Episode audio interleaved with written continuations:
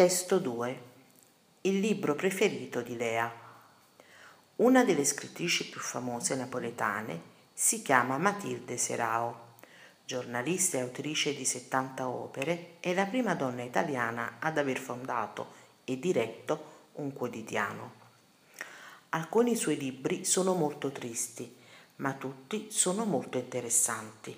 Il mio preferito è Il ventre di Napoli.